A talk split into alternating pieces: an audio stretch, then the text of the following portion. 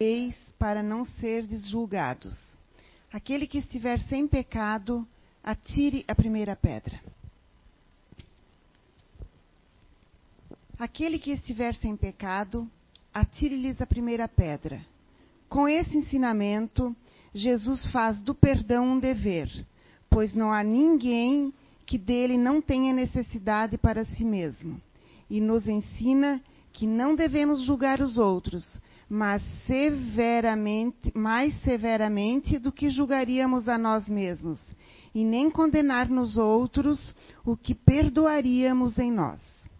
Antes de condenar uma falta de alguém, vejamos se a mesma, mesma reprovação não pode recair sobre nós. A censura lançada sobre a conduta dos outros pode ser por dois motivos: reprimir o mal ou desacreditar a pessoa cujos, cujos atos estamos criticando. Esse último motivo nunca tem desculpa, pois vem da maledicência e da maldade. O primeiro pode ser louvável e, em certos casos, torna-se até mesmo um dever, se disso deve resultar um bem. E sem esse procedimento, o mal nunca mais seria combatido na sociedade. Aliás, não deve o homem ajudar o progresso de seu semelhante? Não deve, portanto, tornar este princípio no sentido amplo e limitado. Não julgueis, se não quiserdes ser julgados, porque a letra mata e o espírito vivifica. Não é possível que Jesus tenha proibido de se censurar o mal, de se censurar o mal. Em todas as oportunidades, ele o combateu energeticamente. Quis ensinar que a autoridade da censura se dá em razão da autoridade moral daquele que a pronuncia. Se nos sentirmos culpados por aquilo que condenamos nos outros, não temos o direito de ter essa autoridade. E ainda mais, usamos de forma injusta caso o façamos, o direito de condenação. Além disso, a consciência íntima recusa todo respeito e toda obediência voluntária àquele que, estando investido de qualquer poder, não respeite as leis e os princípios que está encarregado de aplicar. Não há maior autoridade legítima aos olhos de Deus do que aquela que se apoia no exemplo que dá do bem isto é o que ressalta de forma bem clara nas palavras de Jesus. Obrigado. Boa noite a todos. Gente, um tema muito sério é, e talvez muito difícil é, para cada um fazer a sua própria análise honesta, né? Mas é fundamental que a gente faça. Só para vocês terem uma ideia de como esse trabalho é feito em equipe, essa leitura foi escolhida. Eu pedi para a Anaí escolher agora, faz cinco minutos 10 minutos, né? e ela abriu e caiu exatamente nesse ponto. É, para ver como o trabalho em equipe não, não é só aqui, né, logicamente. Né? A espiritualidade sempre comandando tudo e nos intuindo. E aí fala exatamente sobre a questão do julgamento. O julgamento que nós fazemos geralmente não é sobre os atos praticados pelas pessoas, e sim nós julgamos as pessoas. Certo? Nós acabamos por julgar a pessoa e não a sua atitude. Porque mesmo que ela se modifique, mesmo que ela se reforme, muitas vezes a gente não aceita isso e continua condenando. Não enxerga que a pessoa mudou. Da mesma forma, muitas vezes a gente faz conosco. A gente acaba se culpando por um erro que cometeu no passado, pode ser próximo ou muito distante, não importa mas acaba ficando paralisado por essa culpa, não se dando conta de que todos nós aqui erramos. E uma informação importante: vamos errar muito ainda, todos, sem exceção. Por quê? Porque nós estamos num processo de aprendizado. E esse processo, ele vai ser tão maior, tão mais rápido, conforme for a minha disposição em ser aluno mesmo, conforme a minha disposição em aprender. conforme a minha disposição em evoluir. E isso, para isso, basta uma coisa: eu tomar a decisão. Eu preciso decidir que eu quero aprender. Eu preciso decidir que eu quero ser melhor. Pronto. A partir do momento que eu tomar essa decisão, todo o resto fica para trás. Não importa se eu cometi erros. Nós já falamos aqui.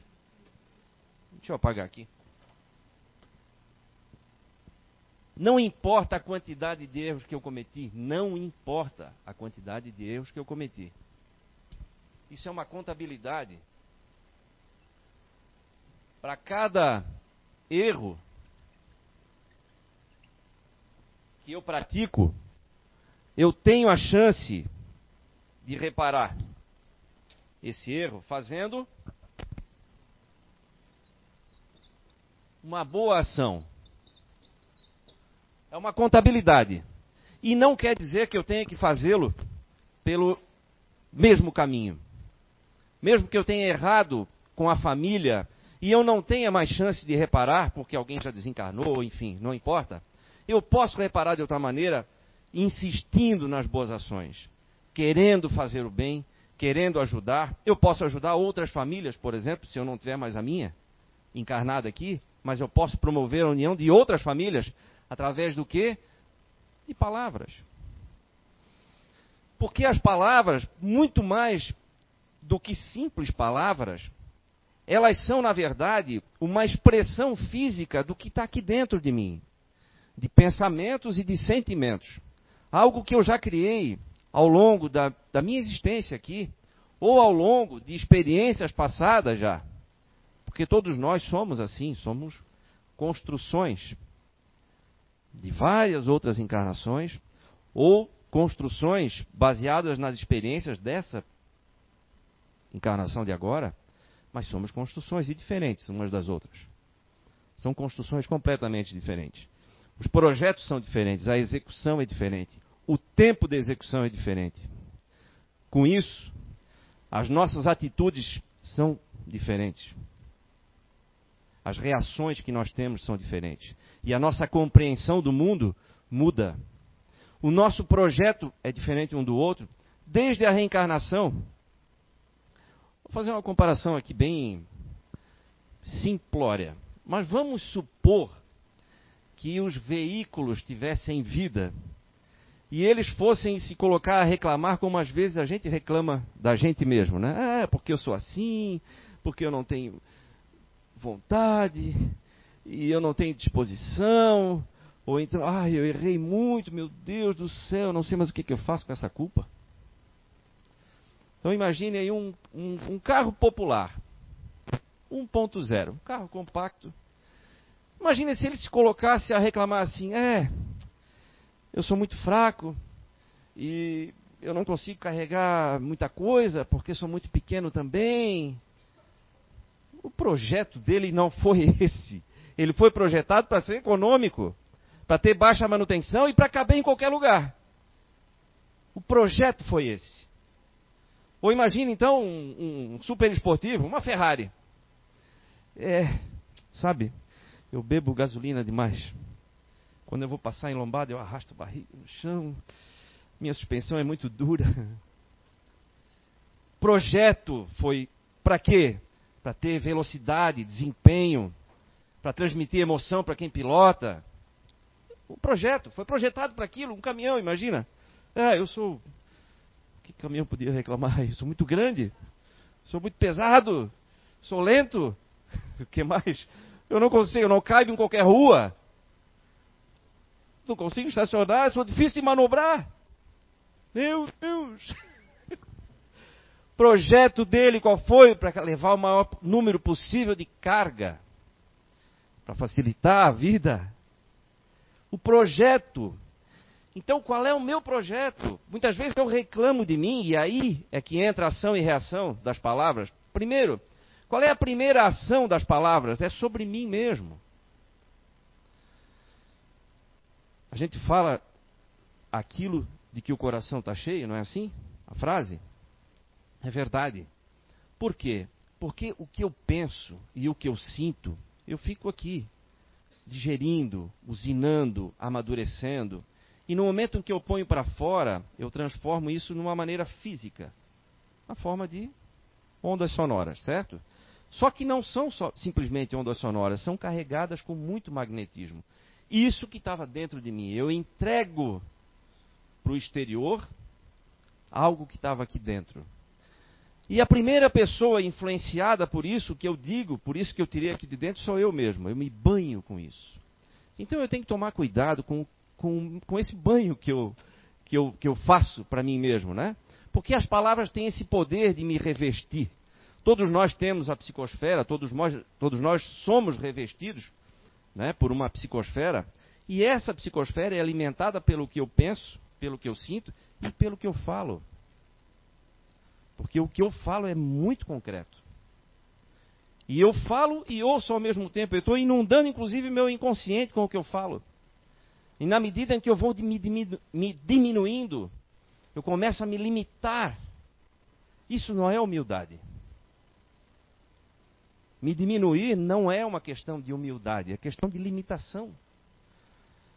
É questão, inclusive, muitas vezes, de ingratidão. Ora, eu vou reclamar do projeto que eu mesmo muitas vezes participei?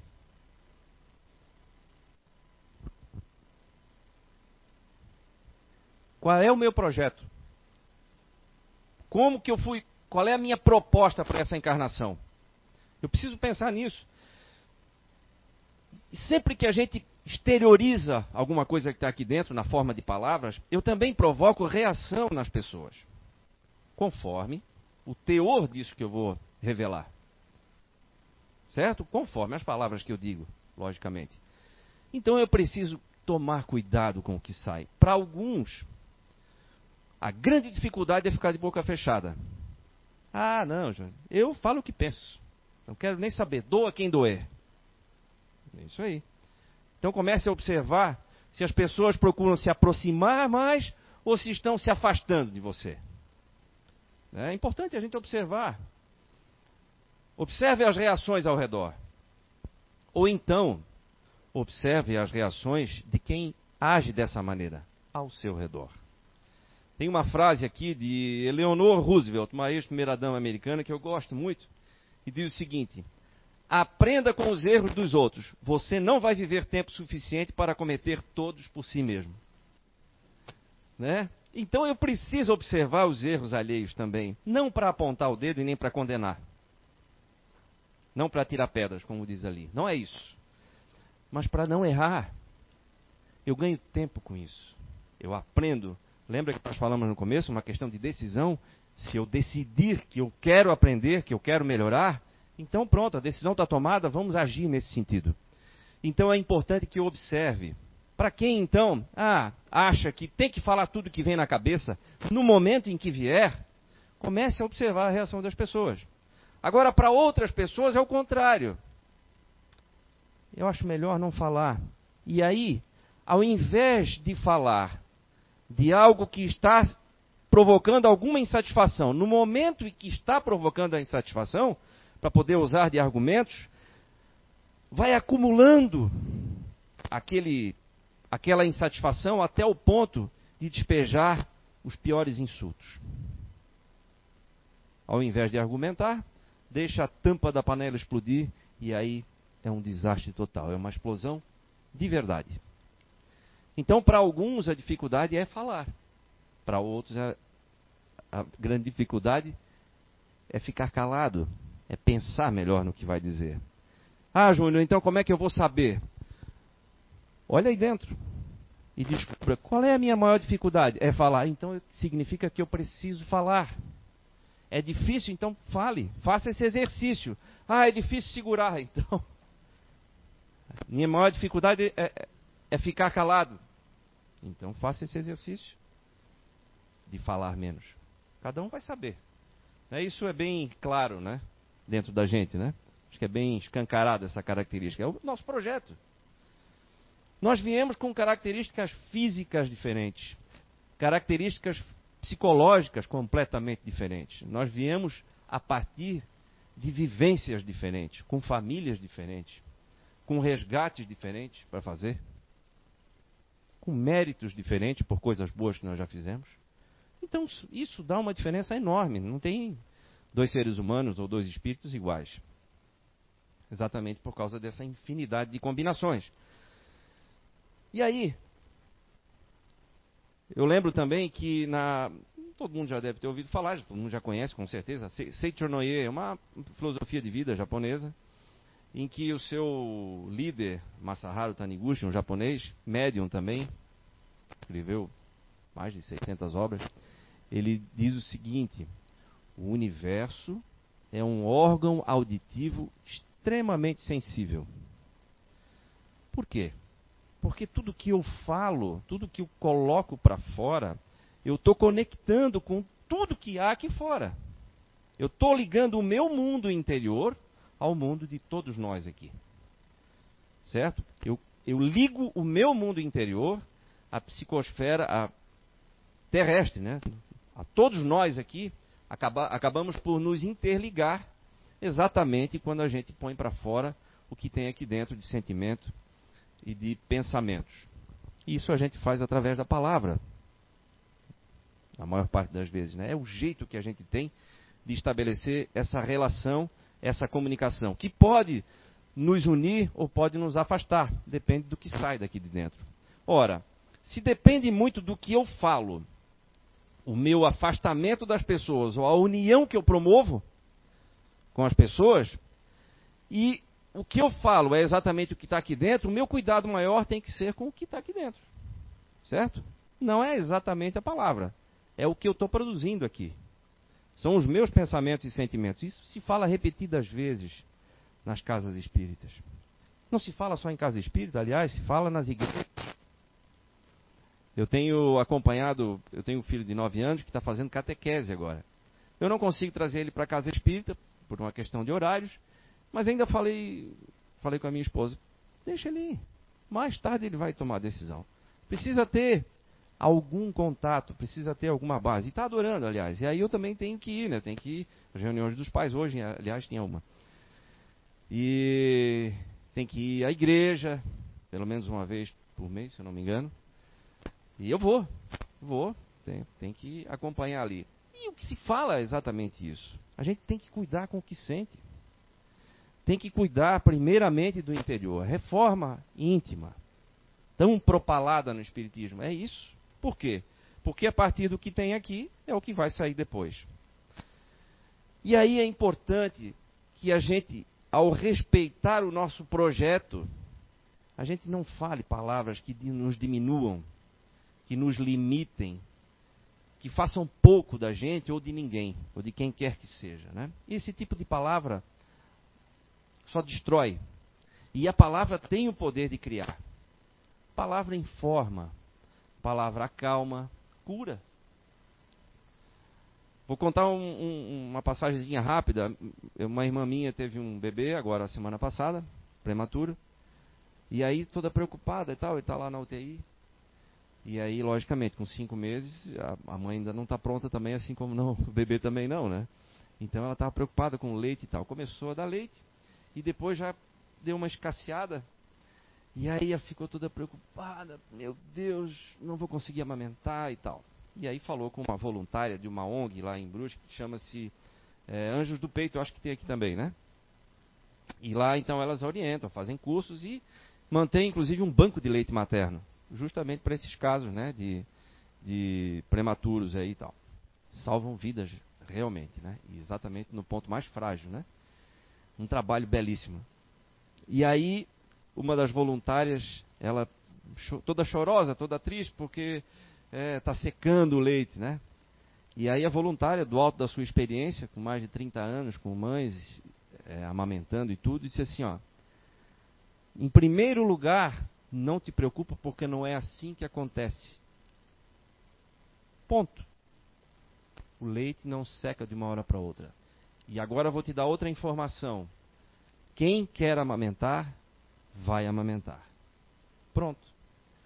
Aquela informação, carregada de toda aquela experiência, se qualquer um de nós disséssemos, eu, por exemplo, que não tenho experiência em amamentar, ia entrar por aqui e sair por aqui mas foi palavras, foram palavras ditas por quem sabe o que está dizendo.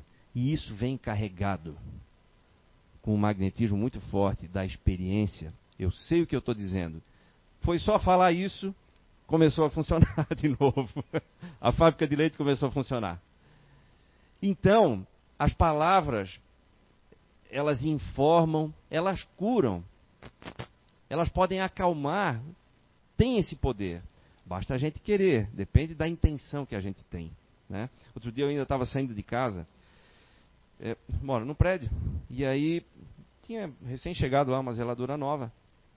E eu não sabia o nome dela ainda, porque é tudo muito rápido, às vezes encontro, às vezes não e tal. E ainda não sabia o nome, mas eu saí um dia para ir, era de manhã cedo, saí para ir correr. E, e, eu percebi que ela estava chorando, embora ela estivesse disfarçando, estava olhando para o chão, limpando alguma coisa e tal.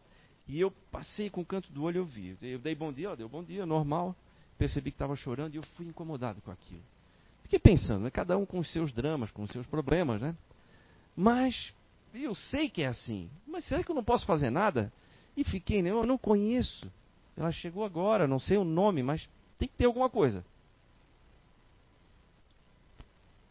Mas vai ficar estranho, né? Vou chegar lá, vou, vou oferecer o quê? Um abraço. Ela vai assim, vai olhar atravessado. Fiquei pensando naquilo. O que, que eu posso dizer? O que, que eu posso fazer? Tem que ter alguma coisa. E fiquei, fiquei, não vinha nada e não vinha nada. Quando eu cheguei de volta, percebi que ela estava longe lá na garagem. Pensei. Aí fui lá na porta. Senhora, ela disse, foi. Vai ficar tudo bem, tá? E pronto. Fui embora. Eu não sei exatamente o que, que se passou lá dentro, qual foi o motivo daquilo. Mas eu tenho certeza que aquilo provocou um alívio. Porque depois ela veio agradecer. Ela disse, oh, obrigado. A gente não. Acabou, dois dias depois ela foi embora. Sabe essas empresas que vão trocando, tira daqui, põe lá e tal? A gente acabou não tendo mais contato. Mas eu tenho certeza que ajudou. Porque aquilo ficou, ficou. Eu não preciso, não precisava chegar lá então e, e, e ó, senta aqui, vamos conversar. Não, Vai passar. Mas por quê que eu disse com tanta certeza? Porque tudo passa. Não é? Era a única coisa que eu tinha certeza absoluta. Vai passar. Então pronto, então isso eu posso dizer. E disse com toda a certeza do mundo: vai passar. vai ficar tudo bem. Pronto. Então quando a gente não tem nada para dizer, pode dizer isso que não vai errar, tá? Pode dizer sem medo de errar, com todo o amor do mundo, com toda a vontade de ajudar. Vai passar. Tá? Fica tranquilo que vai passar. Isso vai provocar alívio com certeza. Então as palavras, elas acalmam. As palavras alegram. Elas promovem saúde. Eu prefiro sempre colocar pelo lado positivo, porque é muito fácil. Não é que é muito fácil mas talvez fosse mais fácil a gente relatar aqui as reações negativas das pessoas aos insultos, por exemplo, às discussões, às brigas. Ontem, por exemplo, a, gente, a leitura lá em São João Batista foi sobre o duelo.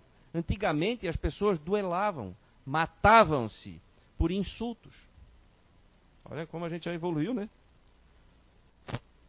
As pessoas faziam duelo por insultos, por injúrias. Ou seja, por palavras. Olha, olha o tamanho da reação. Por uma palavra, eu recebi uma bala de volta. que desproporcional, né? E então a sugestão que nos vem pelo Evangelho, por todas as literaturas, por tudo que está escrito, por todos os exemplos dos grandes é, é, espíritos que já encarnaram aqui, é exatamente para a gente relevar relevar os erros dos outros, porque todos erramos. E relevar, inclusive, e talvez principalmente, os nossos próprios. Isso talvez seja o exercício mais difícil, o auto-perdão. Quando a gente não se perdoa, a gente fica paralisado pela culpa. A culpa, por si só, não leva a nada. Leva a isso que eu falei, a paralisia. A culpa tem que ser seguida, então, depois do quê? Do arrependimento, mas só no arrependimento? Chega? Não, também não chega. O arrependimento mostra com muita clareza qual foi o meu erro e, e diz para mim o seguinte: eu não quero mais fazer isso. Pronto. Mas o que, que precisa? A reparação. É aí que começa a valer o negócio. A reparação é isso aqui. É a boa ação. É algo de bom que eu faço para compensar algum erro. E sempre dá para compensar. E sabe o que, que acontece quando a gente zera essa conta de erros com boas ações? Quando essa conta se equilibra? Perdão divino. Sabe aquele perdão que a gente pede a Deus? Não vai cair de mão beijada do céu, não. Vai cair, ele vai acontecer. Mas, ó, depois de muito suor, de muito trabalho, de muito esforço, depois de decisões tomadas no sentido de fazer o bem, não importa para quem, não importa quando, mas no sentido de compensar todo o mal que eu já fiz. Quando eu chego nesse ponto, não importa mais, eu não me culpo mais, porque eu sei que dá para reparar. E todo mundo aqui pode reparar. Então, muito cuidado, meus amigos, com o que se fala para as outras pessoas, muito cuidado com o que se fala de si próprio. Não é aqui, não estou falando de soberba, né? Não é se, se exaltar, não é se colocar acima de ninguém, mas é não se diminuir, é não se limitar, é perceber que todos nós temos dentro de nós uma centelha divina, nós somos parte dele, nós somos criações de Deus. Então por que que eu vou menosprezar uma criação divina? Faz sentido? Se eu exalto a Deus e aí menosprezo um filho dele, não faz sentido. Todos nós aqui nascemos para sermos felizes, para termos uma vida boa. Ah, mas agora eu estou passando por uma doença. A doença são correções de rumo. O Einstein já dizia o seguinte: eu anotei uma frase dele aqui. Vai dizer, ah, gosta também? É, gosta, então devia ter decorado, né? Mas está aqui. Ó. Olha só. A falha é o sucesso em andamento. Olha que frase. A falha é o sucesso em andamento. Ou seja, a nossa vida é construída de erros, de falhas. Não sabiam? Tá aí uma informação então. É assim, gente.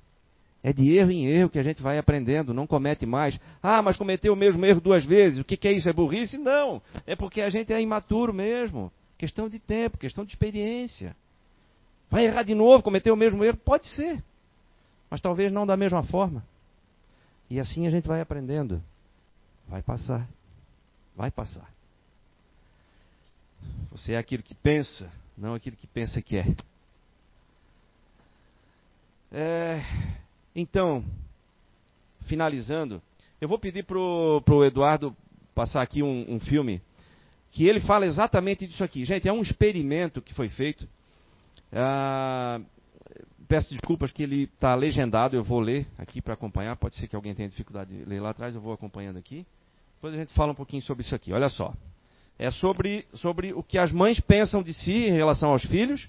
E depois, então, os filhos dizendo o que pensam das mães. Vamos lá. Pedimos para várias mães virem fazerem uma coisa, olha só. Descrever a si mesma como mãe. I'm a perfectionist, and so that's hard with kids. Uh, there's definitely days when I have my doubts about my abilities struggle with my temper. I struggle with like how I react with situations. Como reagimos diante de I wish I knew how to. Eu queria saber. I guess just tipo, me calm acalmar myself antes de falar com before speaking to them. I wish I was better Queria ser melhor ao separar at o taking tempo time para to sentar e sit apenas down ouvir mais and um just pouquinho. listen more to my child. I wish I was more confident Ser mais confiante como mãe. in being a mom. I'm not the most patient person in the Não sou a world. pessoa mais paciente do mundo. Patience is far and away probably the biggest struggle. I just want them to know just how much I love them. Suspiro de quem? Alguns dias depois pedimos para as mães retornarem, sentarem e verem o que os seus filhos tinham a dizer sobre elas.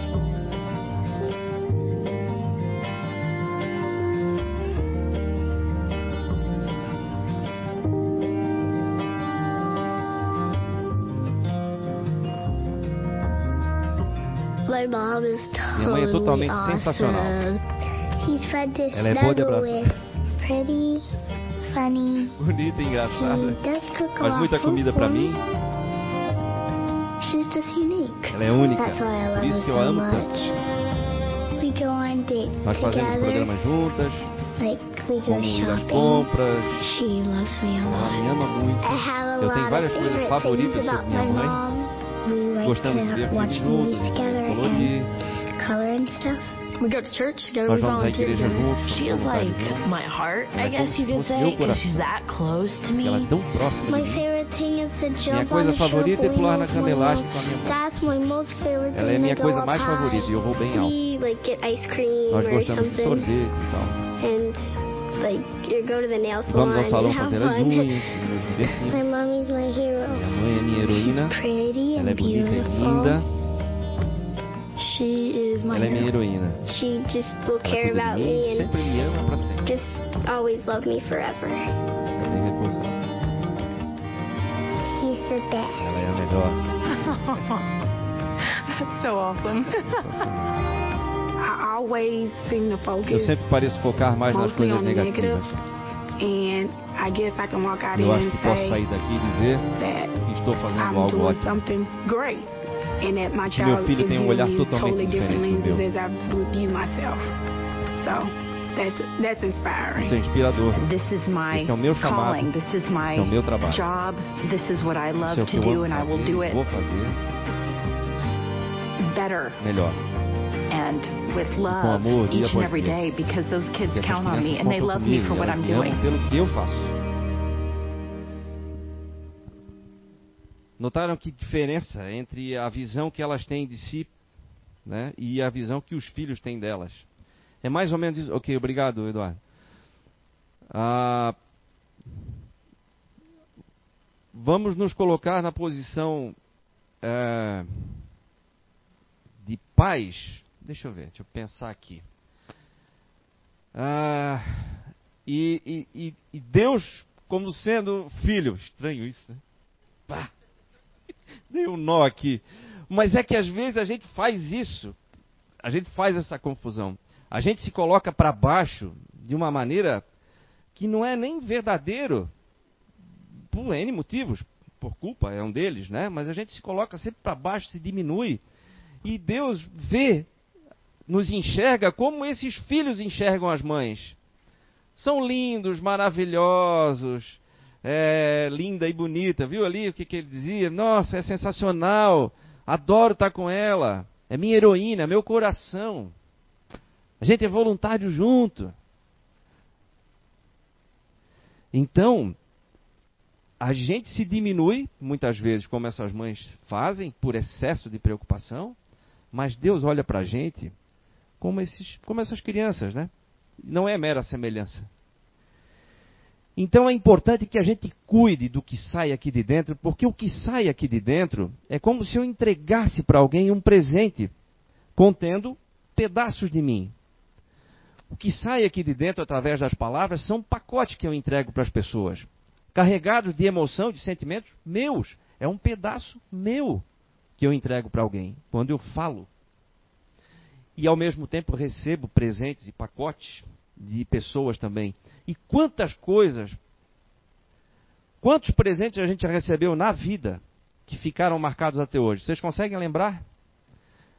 De palavras de encorajamento, coisas, em momentos difíceis da nossa vida, alguém, do nada, disse assim: Tu podes fazer isso aí. Eu te conheço. Nós somos amigos de infância. Eu sei das tuas capacidades. Enquanto que nem você mesmo acreditava, Alguém está lá para acreditar. Ou então um estranho vai dizer assim: vai passar.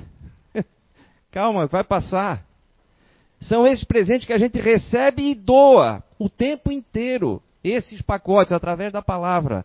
A gente entrega pedaços da gente e é assim que a gente vai se interligando. Aí eu entrego o meu pacotinho para a Elo e ela fica ligada comigo porque fui eu que entreguei para ela. E ela entrega para a Nair e a Nair vai entregar para o curto e assim cada um vai, vai se interligando com um pouquinho das experiências que viveu. Então procure entregar o que tem de melhor para que essas ligações sejam positivas. E a gente crie realmente uma grande rede de amor, porque o amor em movimento é isso. É a gente poder auxiliar com as experiências que a gente teve alguém que ainda não passou por aquilo. Então a gente pode dizer do alto da nossa experiência assim, ó, se tu fizeres assim, vai funcionar. Eu estava conversando com a Eunice aqui, onde é que ela está? Não sei, já foi embora? Ah, e a gente descobriu que a gente tem uma técnica parecida. Em tempos de WhatsApp, fica muito fácil a gente errar quando fala, não é? Especialmente por áudio. Eu, há 19 anos atrás, para não errar, quando eu fui me desligar de, um, de uma empresa que eu trabalhava, para falar com o chefe, eu escrevi, mas eu escrevia, não gostava do que estava escrito, rasgava, escrevia de novo, escolhia as palavras, não, aqui também não deu, rasgava, escrevia de novo, até que lá na décima versão, agora tá bom. Aí eu entreguei. Para não errar. E deu certo. Hoje, como é tudo muito instantâneo, o que, que eu faço? Porque também já cometi esse erro. Grava um áudio, pá! Quando a gente solta o dedinho, né? Já foi. Acabou. Não dá mais tempo, às vezes dá, né? Mas na maioria das vezes não dá mais tempo de, de recuperar. O que, que eu faço? Eu gravo um áudio primeiro lá no gravador, ouço. Não tá bom. Gravo de novo. Isso aqui eu acho que peguei meio pesado. Aí gravo de novo. Aí ouço. É. Vou tentar de novo. De deixo gravando e vou ouvindo. E vou gravando e vou ouvindo. No final, penso assim: peraí. Será que se eu tivesse na situação dele, eu não ia fazer a mesma coisa? Aí acabo não mandando. Por quê? Porque esse exercício me faz eu me colocar no lugar do outro. Mas às vezes eu mando. Só que aí eu mando já a quinta, sexta versão, ela já está filtrada, já está light, é capaz de outra pessoa nem entender. Nossa, o Júlio ligou para me elogiar, o que, que houve? Mas é essa a ideia é a gente usinar isso tudo, digerir e, e transformar algo que estava ruim, que estava fervendo, que poderia causar atrito, choque, em algo bom. Entrega um pacotinho bom para as pessoas através das palavras, né? Só isso só é possível quando eu, quando eu faço a reforminha aqui dentro. Quando eu mexo nas gavetas e olho o que tem dentro, reorganizo o que tem dentro. E aí sim eu posso entregar coisas boas. Então, gente, um bom exercício para todos e entreguem, entreguem, por favor, excelentes presentes para as pessoas através das palavras. E aí vocês vão perceber como as reações são as mais positivas possíveis. E é assim que a gente constrói relacionamentos, é assim que a gente constrói amizades e é assim que a gente constrói um mundo melhor. Porque o mundo é feito de nós todos, nós somos parte dele. Quando a gente se melhora, a gente melhora o mundo também. Tá bom, gente? Muito obrigado. Bom exercício a todos.